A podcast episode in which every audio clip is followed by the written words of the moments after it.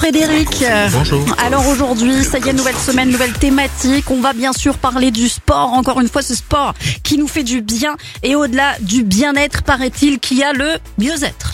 Le mieux-être est une dimension tellement plus importante que le bien-être. Pour avoir un exemple simple, pour bien Mhm. comprendre la différence, vous pouvez prendre par exemple les papouilles du massage. Vous allez faire une séance de massage, ça vous fait vraiment du bien sur le moment.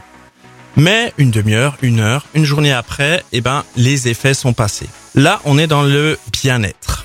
Le mieux-être, en fait, c'est placer l'individu dans sa sphère d'action. Donc, euh, chacun doit être acteur de son bien-être pour aller vers du mieux. Et du coup, quand on est dans cette posture d'acteur, d'agir pour soi le mieux possible, eh ben, on va vers du mieux. Ça nous rapproche également, bien sûr, de la pensée positive et optimiste sur la vie, tout Mhm. simplement. Être acteur de sa destinée, de, de son chemin. Alors c'est vrai que le, le mieux-être, effectivement, apparemment c'est encore un cran euh, au-dessus. Et pour du mieux-être, ça va aussi nous permettre de vivre ce qu'on appelle la confiance en soi. On va l'augmenter. Mais ça, ça sera euh, un sujet qu'on va euh, aborder demain. Tout à fait. Très important la confiance en soi. Ça gère beaucoup de choses en fait pour soi. À demain Retrouvez l'ensemble des conseils de DKL sur notre site internet et l'ensemble des plateformes de podcast.